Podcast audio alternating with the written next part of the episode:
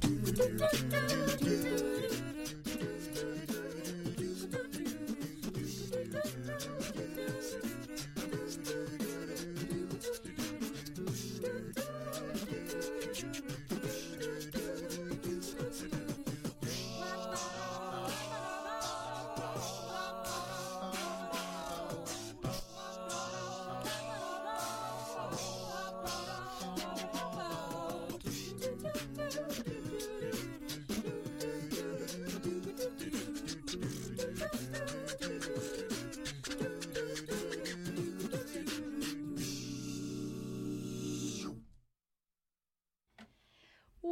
Welcome, everyone, to the Arts Report.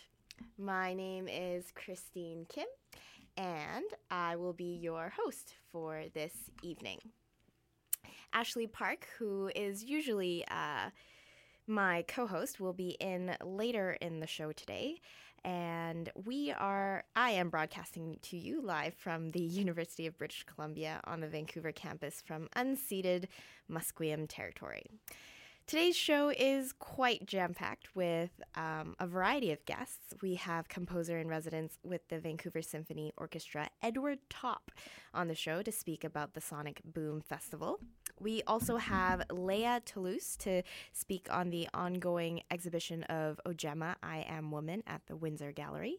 And finally, uh, as I said, Ashley Park will actually be coming into the studio with. Um, a number of guests to talk about the theater uh, festival happening in Granville Island.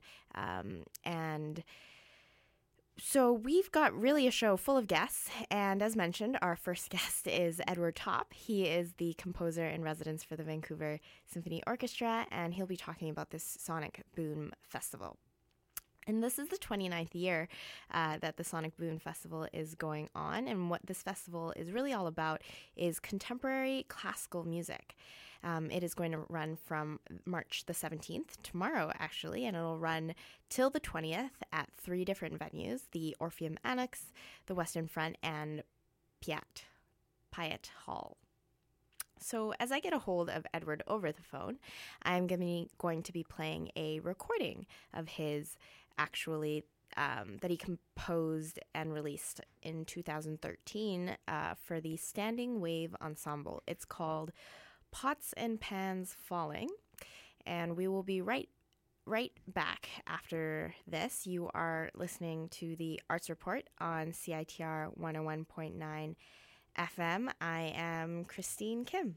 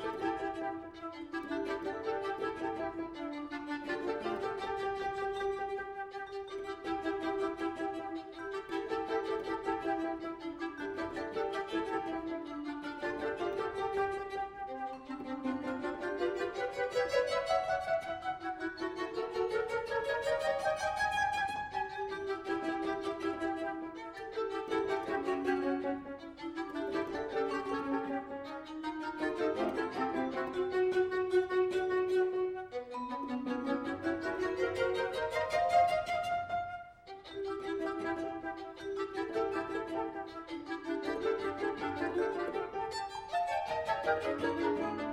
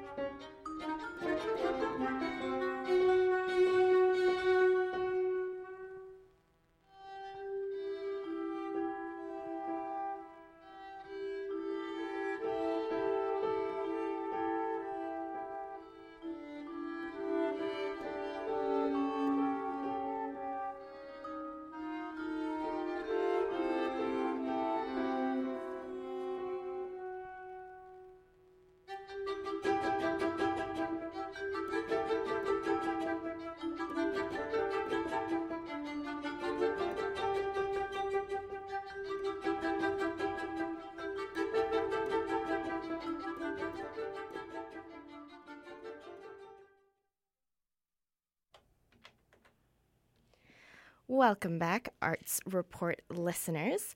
Um, as promised, I have Edward Top, composer in residence for the Vancouver Symphony Orchestra, on the line live here to talk about the Sonic Boom Festival. Thank you for being on our show, Edward. Yeah, thank you for having me. How are you doing this afternoon? I'm pretty good. I'm uh, looking out the window and I see the sun shining. I was doing some uh, admin stuff, but uh, yeah, hope I can enjoy it uh, when it's back tomorrow. Mm-hmm. It's fantastic weather, and yeah. tomorrow is the start of the Sonic Boom Festival. Hopefully, the good weather continues for you guys. How excited are you yeah. to um, for the kickoff tomorrow? Yeah, it's going to be great. It's uh, tomorrow is going to be uh, the first evening, as you said, and uh, it'll be uh, mixed ensembles. And if you look at the schedule and all the performers involved, it is a it's a it's a very uh, diverse uh, amount of instruments and combinations of instruments that you're going to hear on that first evening. Yeah. And what was your experience like composing for this festival? Have you ever composed for such a festival? Um, yeah, well, you know, this is interesting because uh, Sonic Boom is a festival for uh, BC composers. So there's four, uh, four evenings, uh, four events uh, for chamber music, really. And uh, I've had the, the, the luck of of being able to write for orchestra quite a bit in the past. So that is of course fantastic. Uh, that's kind of like what most composers uh, want. But this is a completely different kind of scale, and uh, with different challenges and different, uh, completely different uh, atmosphere too during the live performances and and interaction with the musicians during the rehearsal processes. So yeah, it's uh, it's very it's very interesting. Hmm. And other than composing um, for the festival, I also saw that you are going to be holding a master class. Can you go over what a master class is, but also how such a class is a va- valuable opportunity for student composers, especially? Yeah, absolutely. Sunday morning is going to be uh, that master class, and a master class usually involves a master, so like a, teacher or a an, an exp- more experienced uh, musician or, or, composer or conductor or or a performer, um, uh, kind of like uh, uh with an audience present, um, where students perform or have their works performed, and then get some feedback from from the, the teacher or from the from the person who's who's doing the master class, and that's going to happen on Monday. sorry, Sunday morning and um, uh, we have I think four or five student works. Uh, I know of some of them are um, pretty uh, you know like young and and new to the craft of composing. So for them, it will be an interesting experience. It's always uh, very exciting for, as I remember myself too, because I was once young too, uh, when uh, you have the experience of hearing your music first uh, performed or, rehearsed by musicians, by live musicians. It comes to life. Uh, you're interacting with these personalities, and uh, they give you feedback. They they ask you questions, uh, like uh, for example, things that you wouldn't have thought of when you're sitting at your desk composing. Um, especially for for inexperienced younger people, that is of course very exciting because they might think like, "Oh, I never thought that was possible on the instrument," you know. A string player might ask you, uh, do you want this to play, be played with a bow or maybe pizzicato or with a jumpy bow or with a more, you know, um, slurred bow? And there's all these different ways of, of interpreting your music that uh, that will be a very uh, yeah revealing experience to to uh, to most. I mean, uh, even though I had I had many performances and, and rehearsals before, uh, to have that experience still is is exciting. And working with a uh, with a soloist or, or an instrumentalist who still gives you ideas that you hadn't thought of before is uh, is, is still very exciting. So I I guess I'm still learning myself too.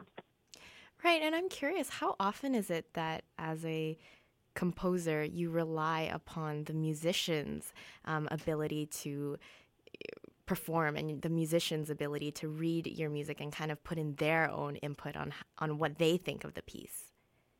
You know that that's great. That's a great uh, stage in realizing your artwork.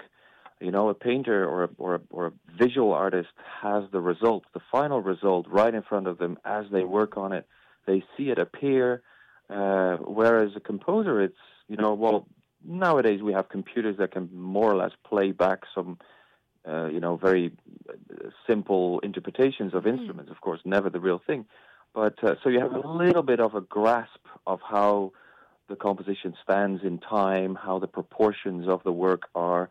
Uh, but the real thing is really the, the final stage is really the the interpretation the performers give to your ideas, and this of course is uh, is, is, is is very valuable and uh, um, sometimes you know it can be uh, I guess uh, I, I mean, I wouldn't say like you you get in, in disputes or something with the musicians, but of course there are sometimes moments where you're like, oh no, but I really want it like this. In other words, you're put to the test uh, in how certain you are of your ideas and how you want to hear it. Uh, that you have to convince uh, and and you know the the musicians to interpret it in that way, and um, uh, sometimes maybe your score is not clear enough, so they would have questions about things that you know you thought was were clear in your mind they might have but to them there might be three other ways of interpreting it so. right. And when you were composing for the sonic boom festival its 29th run what inspired you? What different things um, caught your attention and shaped kind of the musical composition that you created you know, the Sonic Boom Festival is uh, is uh, as I mentioned before, is very diverse.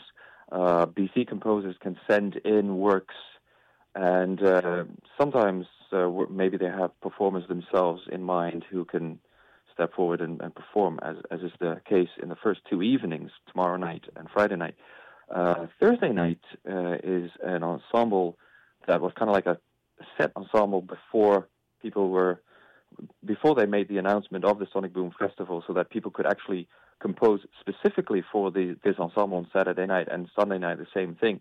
Saturday night it will be uh, David Brown playing contrabass, double bass contrabass, and Jeremy Berkman playing trombone, and they are uh, they play duos, uh, and that's um, one ensemble that I've written a short piece for and the other, the other one is on Sunday night when the ensemble Standing Wave, which is a wonderful sextet from Vancouver, uh, half of the mem- whose members also play in the Vancouver Symphony, and uh, they have a soloist, this ensemble Standing Wave, for this particular event. Probably, I think, only for my piece actually, uh, which is a bass clarinet, and this is performed by Chris Ingwanti, who until last year was the bass clarinetist in the Vancouver Symphony. And you're asking me how did it come about writing uh, for the festival? Well, mm. it was mainly these ensembles that dictated the the piece. Um, first of all, I, I already had plans. I was already asked by Chris a while ago to write a piece for him, and we're both friends with the members of the ensemble, so that's how that came about. And uh, they, this ensemble, Standing Wave, also happened to be the ensemble in residence this year for Sonic Boom. So all these things kind of came together. Right. And you've um, worked with Standing Wave before. I have. That's right. I, I, I gather that you've just played uh, Pots and Pans, which right. is a piece I wrote for right. them uh, three years ago. Yeah, that's right. Yeah, absolutely. And uh, uh, yeah, so so the Saturday night concert for trombone and contrabass is uh, uh, these two guys did a workshop a couple of months ago to kind of like you know promote their instruments, as it were and to have composers write for this unusual combination. And uh, uh, David, the bass player, also showed his bass guitar, his six-stringed bass, with all kinds of um, uh, pedals and, and, effects that he has. Electro- so electric bass, and uh, composers were also able to compose for that. So there's there has been a group of composers who sent in works for that particular. Uh, for those particular instruments, and I decided also to write a piece for them. And you said that the soloist was a bass, um, a bass clarinet. clarinet. Yeah. Uh, initially, it just sounds very difficult to write a to have an entire solo for a, a yeah. bass instrument, just because yeah. I'm so used to hearing like a, a violinist being a solo yeah. or like piano. Um, tell me what it was like uh, trying to uh, put uh, yeah. um, an instrument that's usually um, creating the undertones instead Absolutely. of like the major yeah. melody. Tell me Absolutely. about that. Yeah, no, that is definitely a challenge. You got that right. Yeah, it's uh, it's a it's an instrument that, as you said, you usually associate with a, maybe an accompaniment or mm-hmm. a deeper sound or yeah, or some special effects, or but uh, but to have an, an extended solo for that instrument is of course a whole different thing.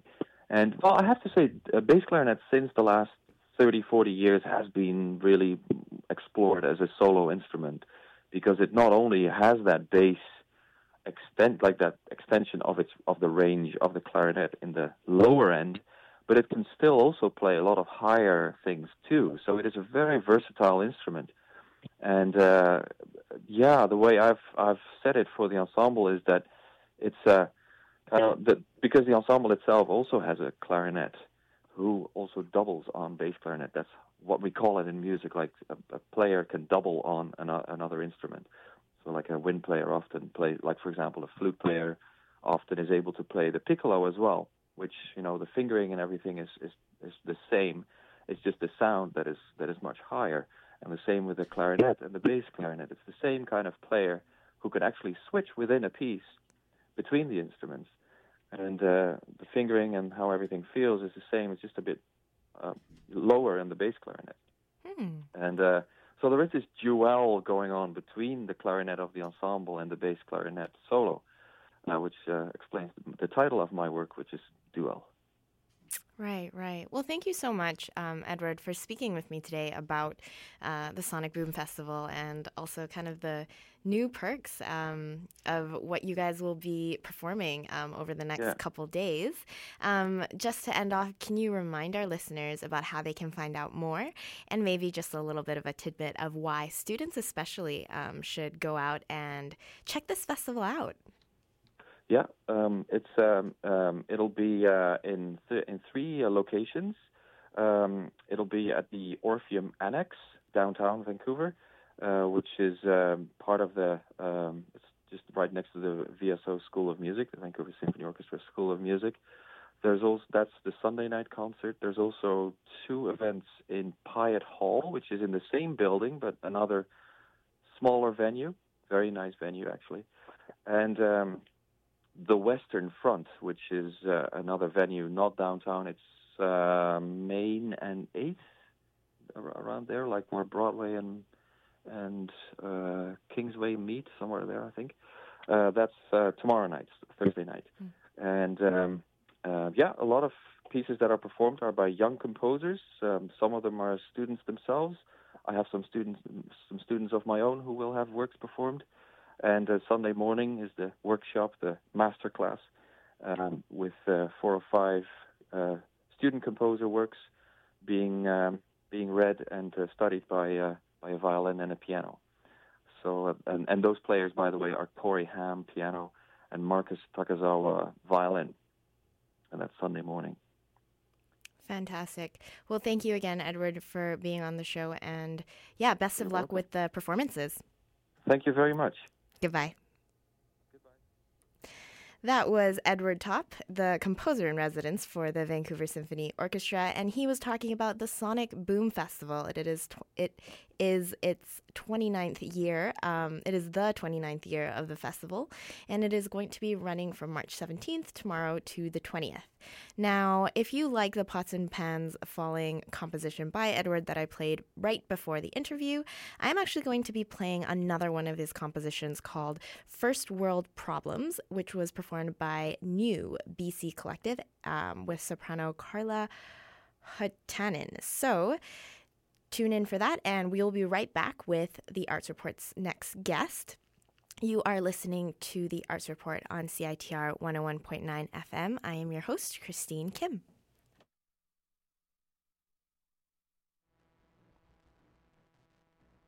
My face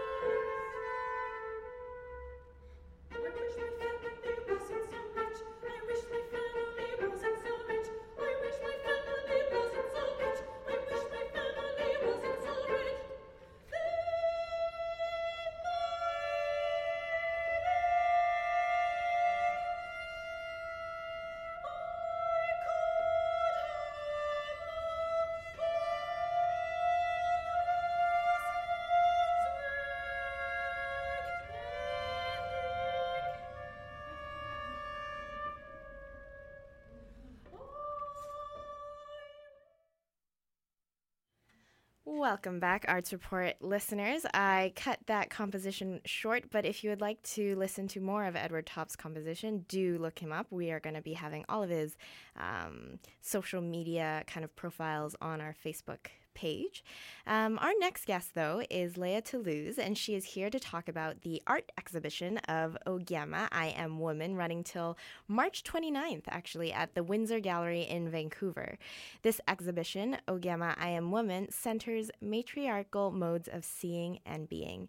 Um, it shares representations of First Nations as seen and created by female artists indigenous to North America. Thank you so much for being on our show, Leah. Hi, thanks for having me. Um, it's really a pleasure to be able to have um, a little bit more publicity for art exhibitions like this. And I guess my first question for you is just tell me about your experience curating for um, this particular topic. Um, okay, well, it's uh, it definitely has been interesting. Um, it's my first uh, curated exhibition as part of the um, master's program in uh, critical and curatorial studies at UBC. Um, so, part of this program is we curate our own exhibition. Um, so, I basically started approximately a year ago to do research into this topic. Um, and I was inspired to do an exhibition on this specific topic of uh, Indigenous matriarchy uh, through my great, I don't know how many greats, uh, grandmother on my mother's side, who is Anishinaabe from Ontario. Uh, and she was, uh, her name is Ogimakwe, which means chief woman. Uh, and she was the uh, wife of Chief Shingwauk, who was a really great chief in the 19th century. And uh, she had a really important role in her community and in the political sphere. She worked with her husband on an equal playing field. So I thought that was really inspiring, and that's kind of what drove uh, me to do an exhibition on this topic. Uh, mm-hmm. yeah. So you do have um, like heritage. Um, yeah, I do. Yeah, I'm half um, Ojibwe or Anishinaabe. It's the same. It means the same uh, nation. Uh, my mom is from Serpent River, Ontario, and she's Ojibwe. And then on my father's side, I'm from France. So, mm, I see. I see. One of my questions just directly was going to be what kind of connections do you have? Because automatically, um, when I saw your picture or your uh, professional uh, picture, oh, yeah. was that she's just Canadian or she's just white. yeah. Um, and yeah. nope. yeah, and and I was, you know, almost a little bit wary that um, somebody who might not have had any experience mm-hmm. with those mm-hmm. colonial um, those Subject, kind of roots, yeah, yeah um, would be curating something like this. But yeah. um, hearing that, I mean, can you describe to me some of the pieces, some of the significant pieces actually in this exhibition for us? Yeah, well, how about I'll start with um, one of them by Janice Toulouse, which is my mother. Um, so I decided to have her in the show because the show is about uh, lineage matriarchal lineage. So I thought, hey, why not have my own mother, who is an Ojibwe uh, painter? And she uh, painted a series of chiefs and matriarchs um, inspired or derived from historical photographs uh, from our family and other uh, families as well. So I asked her to uh, like contribute to paintings of uh, Ogimakwe and Chief Shingwauk. So she contributed those. Um, some other art, well, the other artists in the exhibit are uh, Tamaris Kubovius, Jeneen Frei Njootli, uh, Olivia Whetung, Maria Hupfield, uh, and Wendy Red Star. Um, I could talk about Wendy Red Star's work. She's a Crow from uh, Montana in the United States. And the work in the show is um, 24 uh, photographs that are derived from 24 books that were written in the 1950s uh, titled White Squaw. And these 24 books are kind of like Harlequin romances about um, a play on the Indian white, sort of Indian white woman, uh, very sort of sexualized um, native woman for the for the, like the white male consumer. And so she she's kind of um, taken these uh, books and placed her own image um, at the center of the photograph with the original depictions from the book around the photograph and it's sort of like humoristic. Um, she's kind of reclaiming uh, that image of what is uh, what is um, supposed to be kind of the Indian woman, the stereotypical Indian woman. often seen in like Hollywood productions uh, and whatnot. So she's kind of sort of reclaiming that image in her in her work. Uh, so those are really interesting. People really like those ones. Um, what are some of the other works? Um, Tamaris Kubovius's work is what is on the invite, uh, and that those are uh, images of her nude body taken um, in Leslie Spit in Toronto, which is sort of like a industrial refuge uh, park. Uh, it used to be, anyways, sort of a place for industrial refuge waste to sort of wash up on the shore and be dumped there. Um, and now it's sort of been reclaimed by the city as a park because sort of the flora and fauna and nature has sort of grown and sort of taken over this industrial refuge, and it's now a beautiful um, beach. Um, so it's sort of been reclaimed by nature. And so, sort of, it's a commentary about sort of the Native woman being vulnerable and having a very difficult uh, history, but also sort of reclaiming uh, herself today. So that's kind of a little bit about that work. It's a really beautiful piece. You got to see it though, you know? It's hard to describe bet, without seeing it. That's totally fair, but you did give a very good illustration Yeah, for of trying. some of the significant pieces in the exhibition. yeah, yeah. Um, I was actually quite shocked to hear how many different um, artists um, that you've just named, and I'm wondering, I guess, is um, is visual art a big part of um, the way the way that um, indigenous, I guess, uh, female members of the community have expressed themselves historically? Um, I think, well, I think, yeah, I believe so. Um, there's one example I could give of that is in this exhibition, Olivia Whetung. Um, she is actually, uh, she does beading. She's doing her MFA here at UBC. Um, so she's, yeah, she's a candidate for her MFA here. And a lot of her work is based around beading, but she sort of uh, creates it in a more kind of contemporary way. So, not the way that it's traditionally been done necessarily, always. Um, and in, for this exhibition, she produced screen prints that are identical. There's like 10 of them. And they are derived from a book called uh, Crafts of the Ojibwa, which are which consists of um, traditional beading patterns of the Ojibwe people. And it's interesting that it's, it's kind of like an anthropological book in a way, but that's what inspired her to do this work. So I guess historically, a lot of Ojibwe women uh, would bead as an art form, but it's also, I think, it kind of made a political statement as well, the way that they were beading and what they were beading and what they were contributing to their community. And I guess the work she's doing is kind of a commentary on um, sort of mass produced beading kits as well. Um, they're, they're sort of sold as like learn how to bead kind of like an Indian or learn Indian beading designs. I know it, it's it is out there. Uh, so that's kind of also an inspiration for her work. Uh, so that's one one art form that I know has sort of been passed down through generations. But I do think that art is a very uh, effective and strong uh, way of communication for a lot of Native women um, and expression. Yeah. Right. And can you speak a little bit? Um, you've already spoken, I guess, of the political um, kind of lines, political kind of themes that are inherent through um, the kind of arts that's being dis- depicted, the controversial aspects of it. Um, how much of that is a healing process, not only for the viewers, but also for the people who's displaying that art in this exhibition at the in the Winsor Gallery? Well, I feel like it gives them a platform, it gives them a voice to express whatever they choose to express and show visually. So I think visitors from all walks of life can walk in and have no idea what they're to expect and sort of see these really powerful images that might be more effective than I don't know, maybe reading a book or they might not have a chance otherwise to be confronted with what they're about to see. So I guess um, I don't know if that answers your question, but I feel like it's an, an effective tool and a, a platform for, yeah, for, for expression. Right, right. Mhm. And it's beautiful.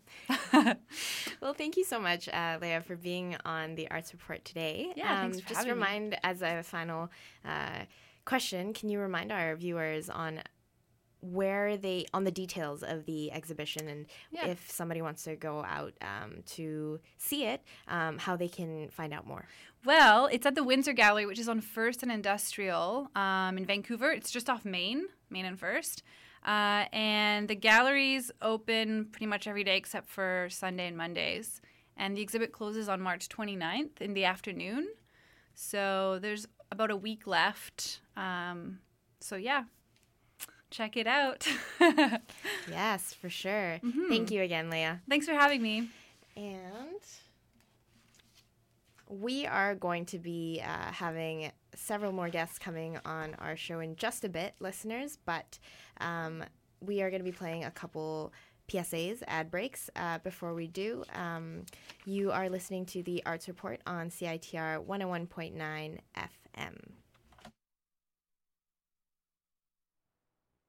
When you join Balloon Club, we guarantee that you will be able to make a balloon poodle within the first day. Here at the UBC Ant Club, we just like to talk about ants and compare ant farms. Uh, it's really cool. Paperclip Club is all about, well, paperclips mostly. At Blah Club, you can blah blah blah blah blah blah. blah.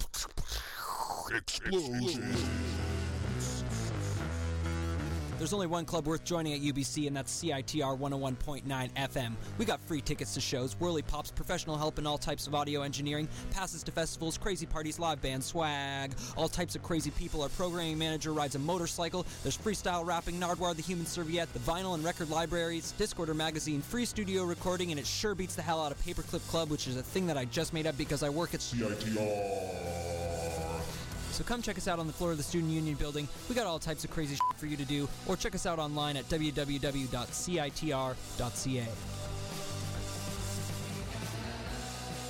Hempology 101 is a student run organization here to educate the public about the benefits of hemp and cannabis. Fast fact! Hemp is a renewable, sustainable source of food and fiber. Fast fact! Your body contains anandamide, which is part of the same family of substances as THC. To learn more, look us up on Facebook at www.facebook.com slash groups slash hempology 101 UBC or come to one of our great events. And don't forget, legalization through education.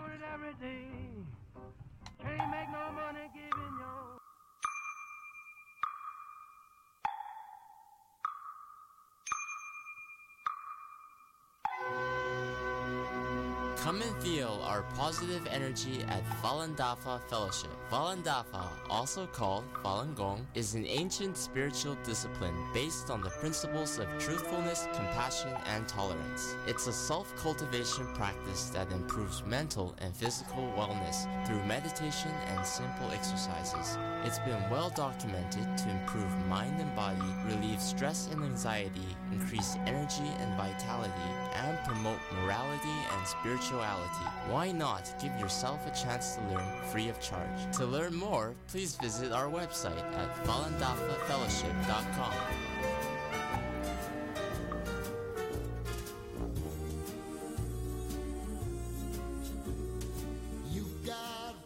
Tune in every Thursday morning from 9 to 10 a.m. on CITR 101.9 FM, where we bring you the Community Living Show. A full hour is produced by the disabled community, showcasing for BC self advocates with lots of interesting and fun content, including some interviews from special guests with special needs.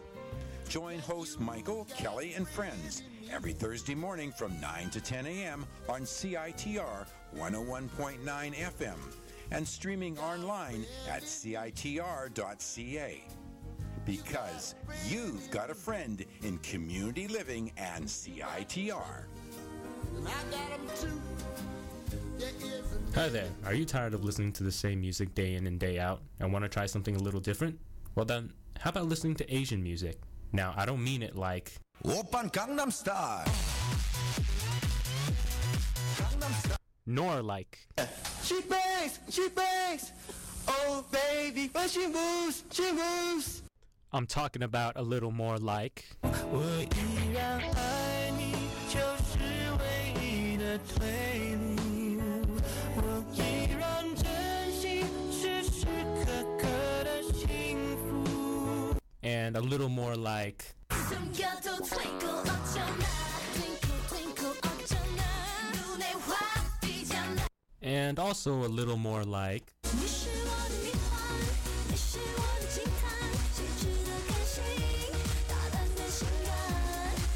and definitely something like.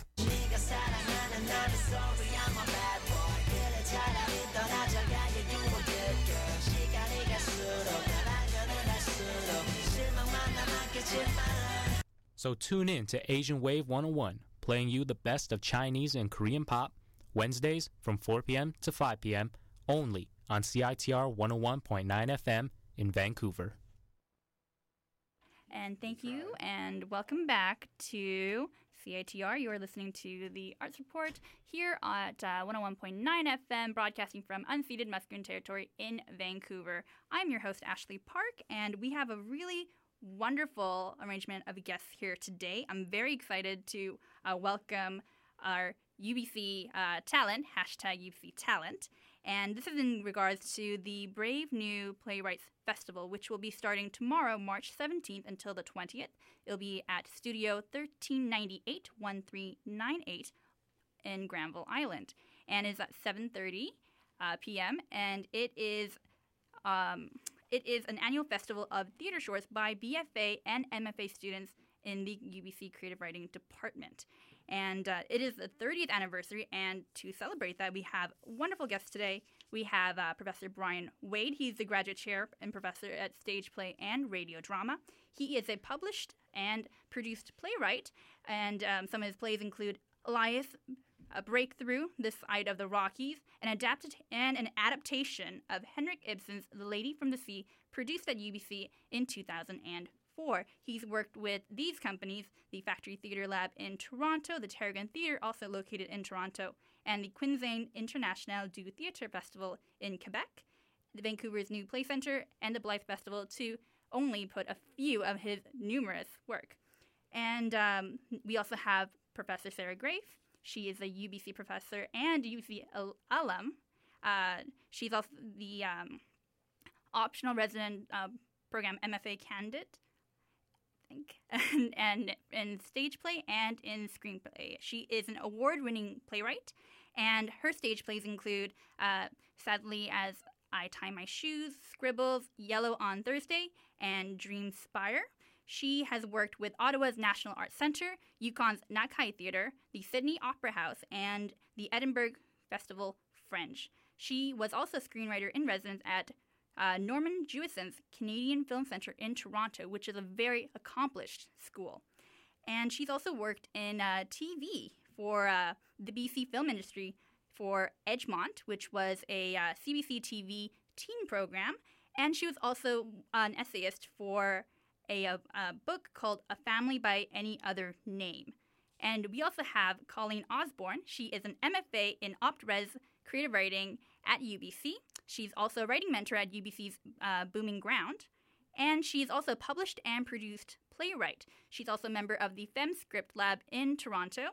And her plays include How It Crumbles, Take It Easy, Botched, Here to Say, uh, seen this one before, and also one that's upcoming at the Bla- uh, at the Brave New Play Rites Festival, Tripping with Trump. She's also worked with um, the One Festival Company, um, um, excuse me, the One Festival Festival in London, the uh, Toronto Wrecking Ball, Ottawa Fringe Fest, Toronto Fringe Fest, and etc. So welcome to the show. You guys are such accomplished and wonderful. Uh, I guess. Uh, um, playwrights. So thank you so much for being on our show. I'm so sorry. I am a little starstruck at the moment, listeners. But I'm already tripping my words up. But thank you so much for being on the show today.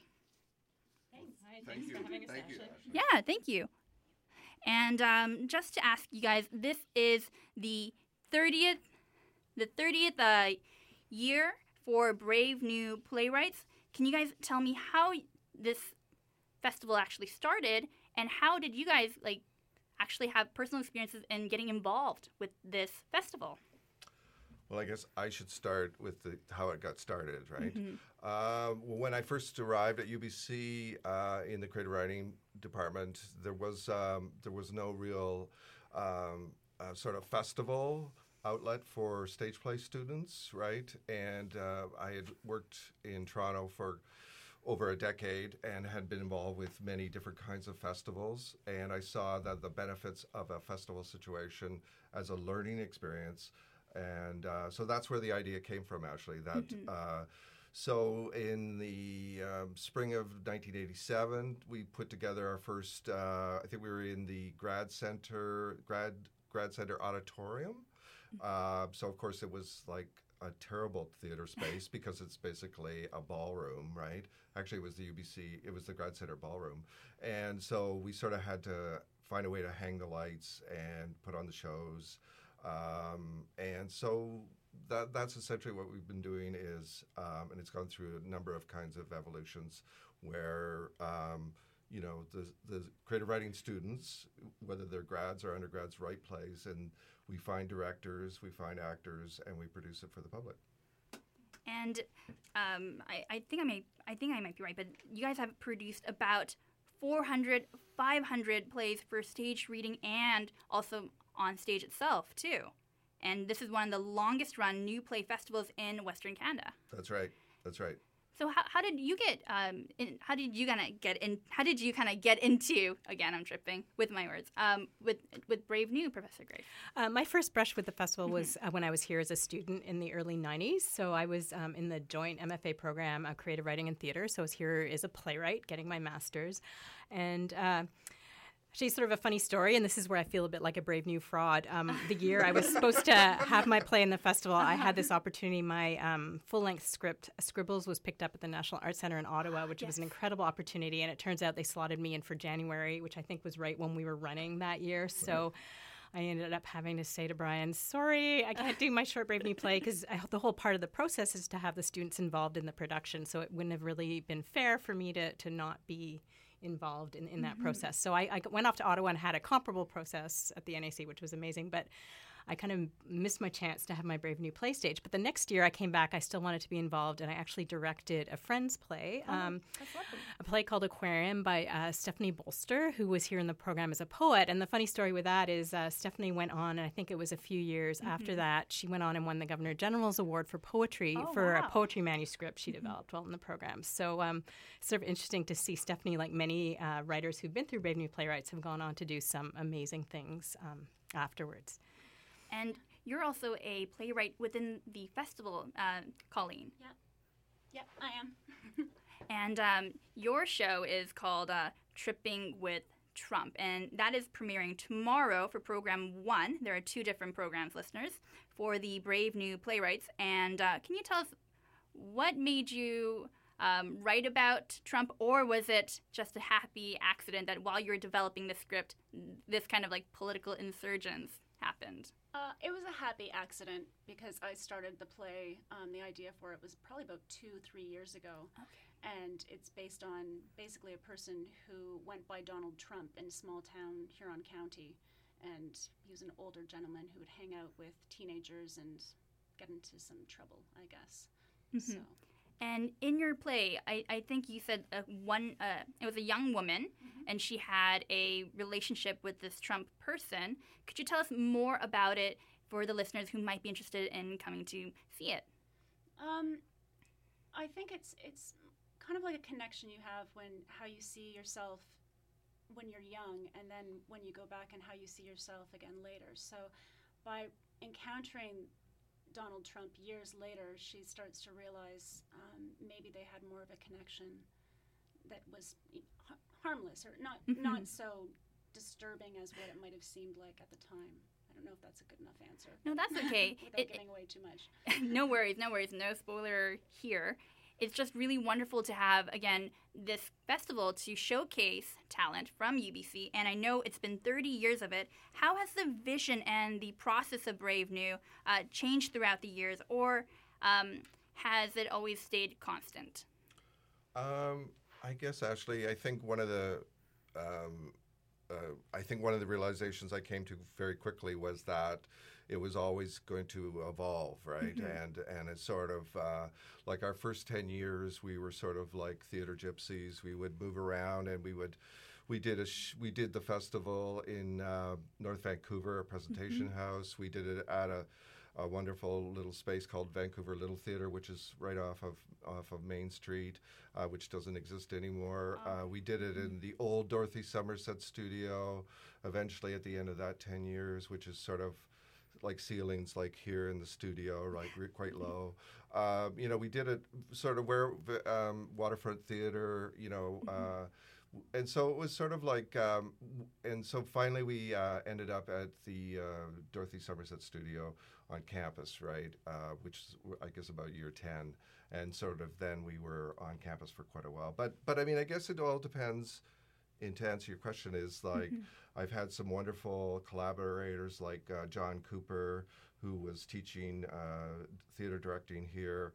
Uh, I've had, um, I can't think of her name right now. She teaches at. Um, Kate Weiss, I think you're thinking thank of. you, thank yes. you, Sarah, for that save there. Yeah, Kate Weiss, who's now a professor in, dra- in the drama department at University of Alberta. Uh, Kate was quite instrumental in sort of in in in us sort of forming the sort of. Uh, uh, arrangement between, uh, or sort of marrying the directors, the directing class with the playwrights. So that went on for about a decade, right? Where it really worked well, right? Mhm. You know, because they were uh, the directing students were committed to the piece because it was part of their course, and you know my students were committed to the piece because it's part of their coursework, right? So, so and you know, but now we're producing off campus, right? Mhm. So this is our second year off campus at Studio 1398 on Granville Island. So again, you know, we've we've evolved, we've we've moved off campus, and I think it's brought. Um, I think it was really exciting last year, and I think it'll be really exciting this year that we're in the center of the city now, where there's so much theater and activity on Granville Island, Mhm. right? That's right. And you guys are, um, even though the plays are written by BFA, MFA students at UBC, it is with collaboration with local Vancouver directors and actors. How did you guys come to that kind of like that kind of I- idea to work with the larger uh, Vancouver um, community? Um, well, I guess we'd reached a place. I mean, just with with the sort of ongoing uh, changes within the university and changes in the funding structure, um, the collaboration with theater was no longer possible. So, uh, you know, we, we sort of put our heads together and thought, okay, what, what's the next incarnation of the festival? And it seemed like a wonderful uh, learning opportunity for our students to have a chance to work with actors and directors who are doing work out there. And in a way, it's a way to bring the work of our students out into the community and.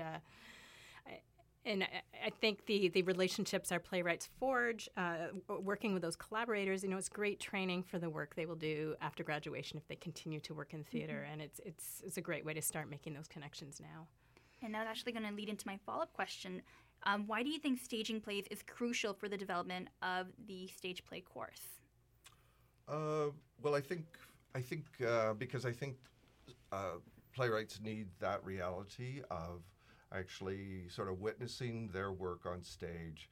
I think unlike other genres like a fiction writer or a poet, where it's it, it's on the page, I think in this case where and I think because theater is uh, the art of collaboration, so I think what other theater artists bring to that work and inform that work like um, like Sarah was mentioning actors and but also uh, you know we have designers we have a sound designer so I mean I think I think that makes them aware of it's not just uh, the playwright you know?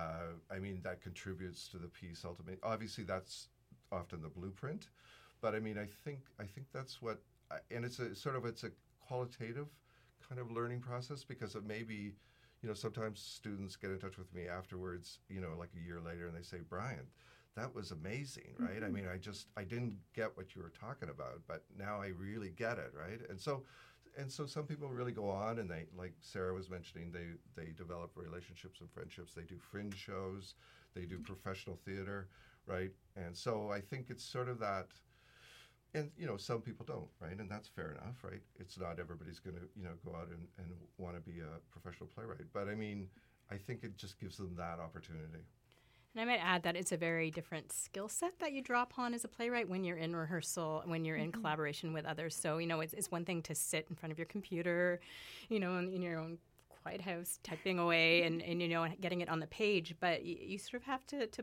pull out some very different skills when you're, you're in rehearsal. You have to develop a thick skin, you have to be open to feedback. Um, I think the thing that's the most exciting about the collaborative part of the process is you have all these these great minds, these great creative minds in the room with you who have this idea of what your play could be and if the process goes well, the final product on stage is even better than what you dreamed up in your imagination when it was just you and the page. It's sort of like the, the sum of the parts. You know, that the whole is Mhm. greater than the sum of the parts. And I think it's it's really great to start learning how to how to work that way early in your career rather than later. I think also because there's room sometimes, you know, when, when you get a group of people together, depending on the dynamics, there's also room for things to break down. And this is a good way to kind of learn the etiquette about working well that way. Um, because if you can play well with others, you know, chances are you're going to get picked up by other theaters who, you know, people will want to play with you and produce your work and involve you in that process in the future. I can say, can I say Yes, one of course. Go ahead. Um, so I, I've been involved in other small, tiny festivals, and um, the way that Brave New has been structured, I find really professional, and I really appreciated the way that uh, the meet and greet. Now I'm in Toronto. I'm based in Toronto, Mhm. and they skyped me in. They had handouts for everybody. They had like etiquette and everything like that, and kind of um, set deadlines for like changes. So, like, I think um, for because I've done it before, but other people in the class they should know like the experience of you know y- there's a certain point where you can't make changes to a script anymore. Mhm. You know, there's certain points where you have to let your baby go and and develop things. And so far, my experience has been really good. Um, my director is Shelby Bushel. I think I'm saying the name right. Um, so we've had a couple, like a, a Skype chat, and we've emailed back and forth a few times. And one of the things that Sarah was saying is like what other people bring to the table. Unfortunately, I don't remember the name of the um, the sound tech person, but I had just bare bones of what I had for like a little kind of drug sequence of music Mhm. and she sent me like this audio file based on it and that this person put together and i love it i haven't seen any rehearsals i haven't seen anything but i've only heard that and i love it and i'm looking forward to seeing the show Was it a bit of a challenge for you because you were quite far away that you, or was it still because of the Skype calls much more easier to communicate? Um, I pers- I think some people really like being in rehearsals. Um, I'm Mhm. not one of those people. I like being kind of surprised in the end, but I do like uh, you know, there's it's a nice it's a nice gesture for a director to check in when the writer is living um, if they don't understand something in the script. So Mhm. you know, um, just getting those emails, being like, what what does this line mean? You know, it's very easy to communicate back and forth.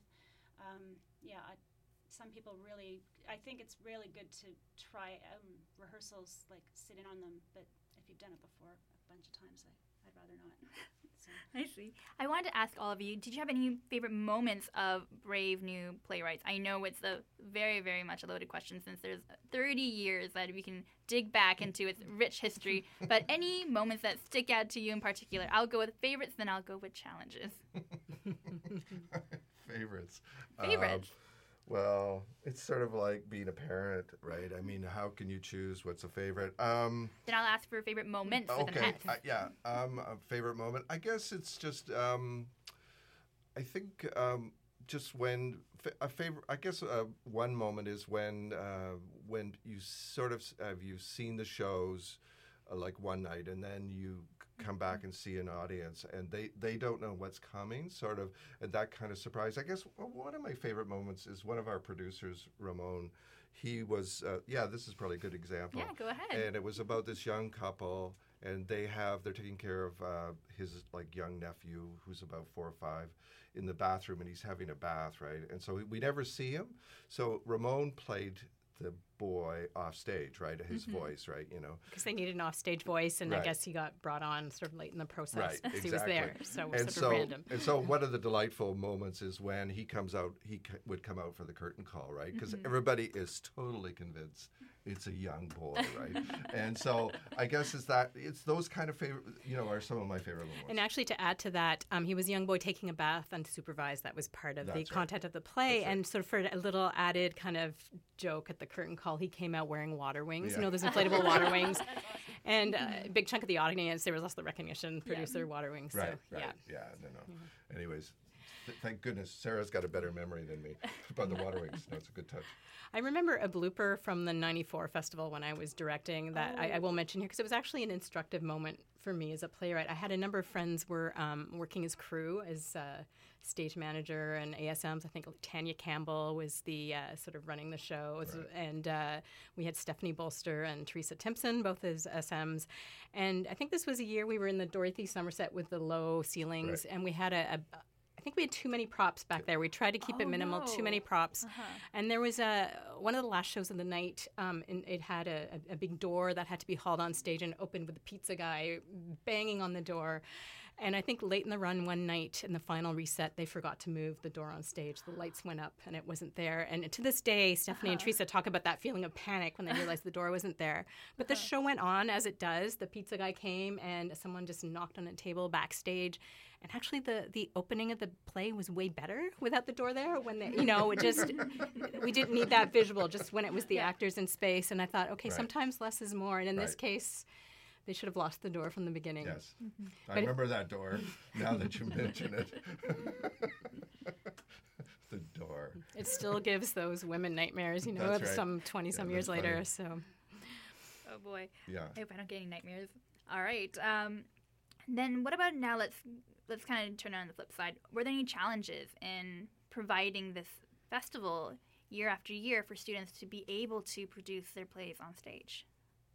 Um, I guess I guess the biggest challenge was um, to sort of maintain the funding um, for it. Uh, I mean, and I think that sort of that sort of uh, creative writing has always been very supportive of this uh, program. I think, but I think because. Uh, for instance, like one year um, when we were over in the, uh, there's another, you know, we were in the Telus Theater for Mhm. a while, um, and we sort of were producing a pocket musical, and for we had to get a, a piano over there, and then we had to pay for the tuning, so which cost like a hundred dollars, which doesn't seem like a lot, but Mhm. just to pay for that, you know, that was sort of a big thing on the budget. So Yeah. I think I think the biggest challenge was sort of to try to support shows and you know you and it's it's it's wonderful to have like something like a pocket musical you know where uh, or to allow people the freedom to do things. But the problem was you know we never had enough uh, funding to sort of uh, support some some projects right as well as we could have. I guess uh, without going to, into specifics i don't think that would be the biggest challenge right? Well, yes. Unfortunately, theater is one of those art forms that require a little bit of love from uh, funding, but once it gets put on, it's amazing and it's st- stunning. It wows everybody. I know for sure that for um, students who are interested in Brave New, they have very good prices for students. I believe it's $15 at the door. And um, I would definitely recommend for people to go see it. There's a lot of different things. We have two programs. I just had a question. Why do you guys have two programs? Uh, well, what what happened actually is Mhm. uh, this is sort of I can give you a bit of history too. We used to. Yeah. That's why we got we have so many plays that we produce because Mhm. I think when Sarah was a student, right, there was no adjudication process, right. So we uh, all the students, whatever you know plays they wrote, we produced them. So sometimes we'd have twenty four plays, right. So it became you know theater of of, of you know survival, right? So it's like I would like to put it. So we finally found the mo- the best model was to do twelve plays, and we would break them up into six a night. So yes, you're right. If you go to see program A on Thursday night or program B, you're going to see six amazing short plays. Uh, some of them are one person plays. Some of them are you know with multifaceted. But that seems to be the best in terms of the staff and also the audience, right? So they can, you know, and you have an intermission between the three plays, uh, between you see three plays and then have an intermission. So it seems to be, you know, so it's actually around two hours. So it's definitely kind of a variety of different plays coming from different people. And one thing I really liked about Brave New Play Rites is you guys do a lot of diversity, especially in subject matter, in your casting, and um, and also in um, how the different theater forms are there. I won't spill too much, but I know for sure you guys have also been dabbling in the experimental stuff, which I am totally a fan of. I had one question for you, um, Colleen. Um, I know that um, t- tomorrow is it your first time seeing your play live? Yes. Yes, it is. And um, how do you feel about that? I'm really excited to see it.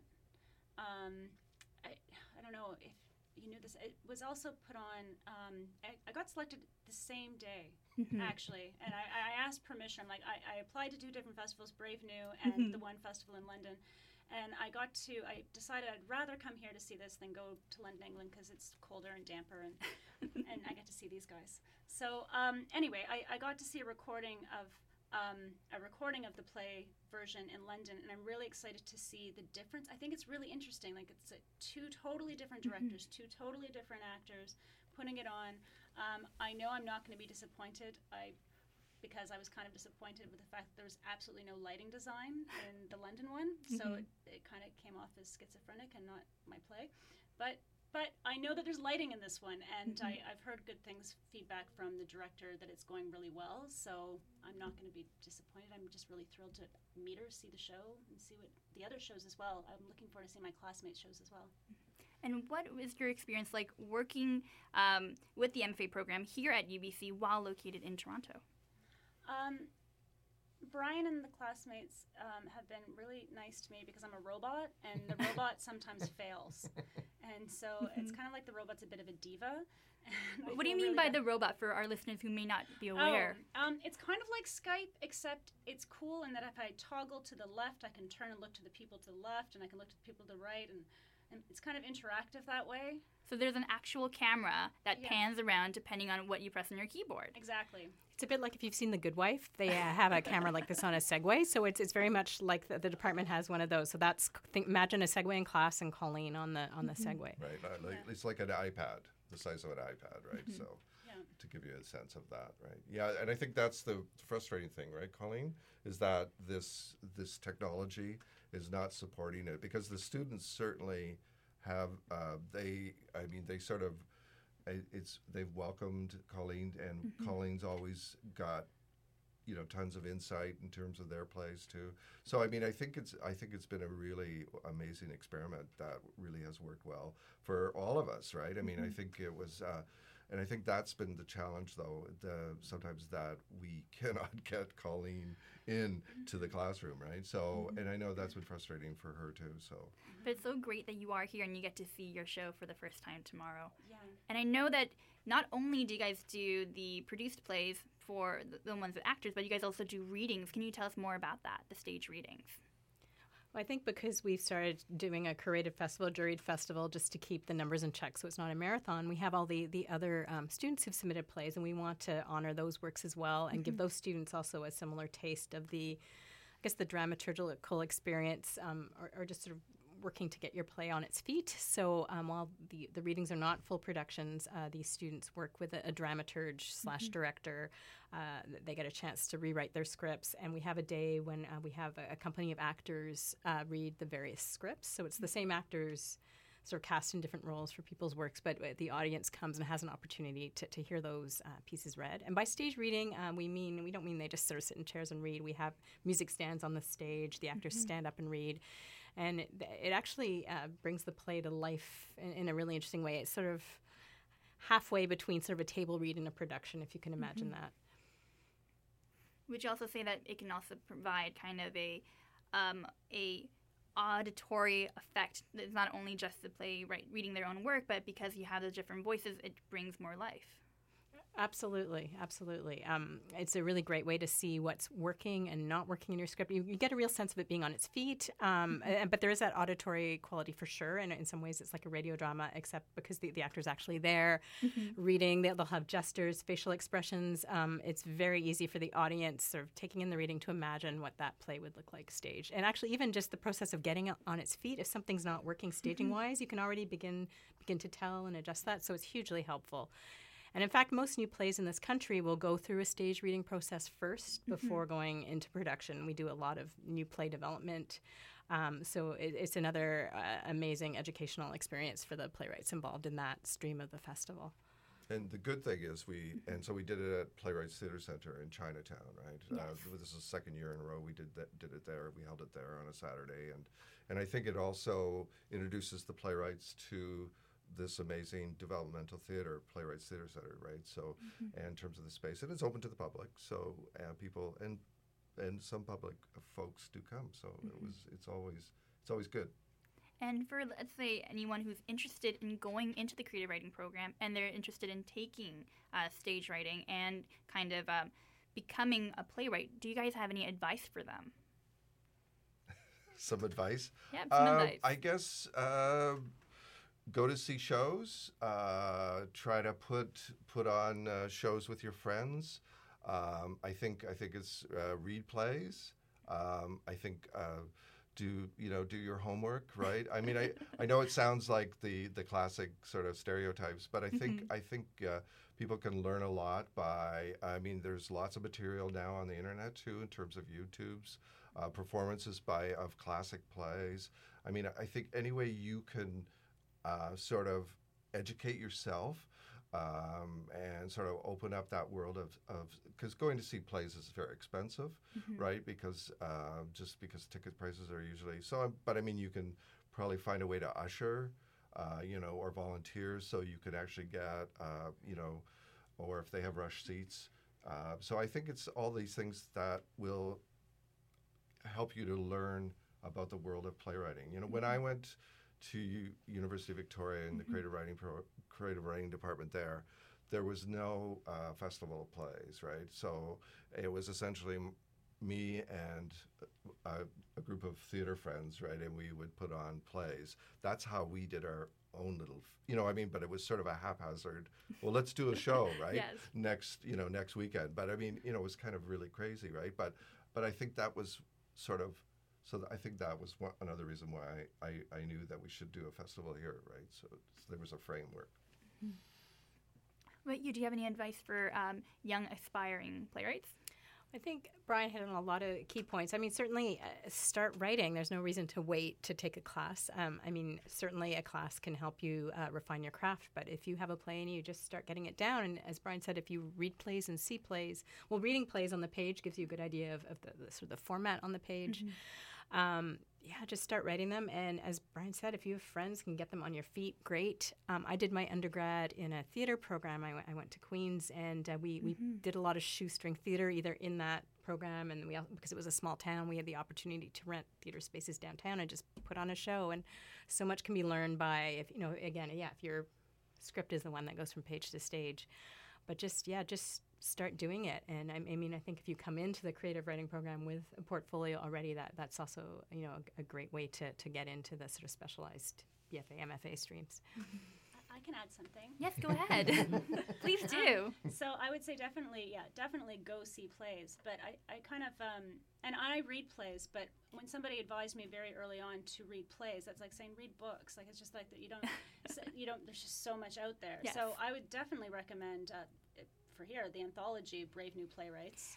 I do that's too. A great start. Really of, great like- book. and it's diverse. So that kind of gives you a sense of maybe what interests you as well. Mhm. Like what? Oh, I like this genre and things you can borrow. Uh, you can't see me doing air quotes, but borrow. but and, and then when you start seeing plays, you're like, I like this. Like I had people say, "Oh, you, you write like Edward Albee," or like, or, and so I started reading those things eh, or Mhm. his, his plays and so on. So. Yeah, I would say start seeing plays, get that anthology, and then start talking with other people involved in theater, and they'll they'll recommend things that are you know your style. Well, thank you so much for all of your insights about Brave New and about playwriting. And as all have said, if you are interested in learning more about your uh, local uh, theater, do check out Brave New Play Rites. It is uh, starting tomorrow, March 17th, and it goes until the 20th. It does have alternating programs, so we recommend that you check out both for maximum effect. It is located at Studio 1398 on Granville Island, and it is uh, at 7:30 p.m. Thank you so much for being on our show, Professor Wade, Professor Graefe, and Colleen. Thank you so much. We're going to go to a uh, few short messages, and we'll be back with more Arts Report stuff. Uh, you're listening to CITR 101.9 FM, broadcasting from unceded Musqueam territory in Vancouver. This is the Arts Report with your host, Ashley Park. Thank you.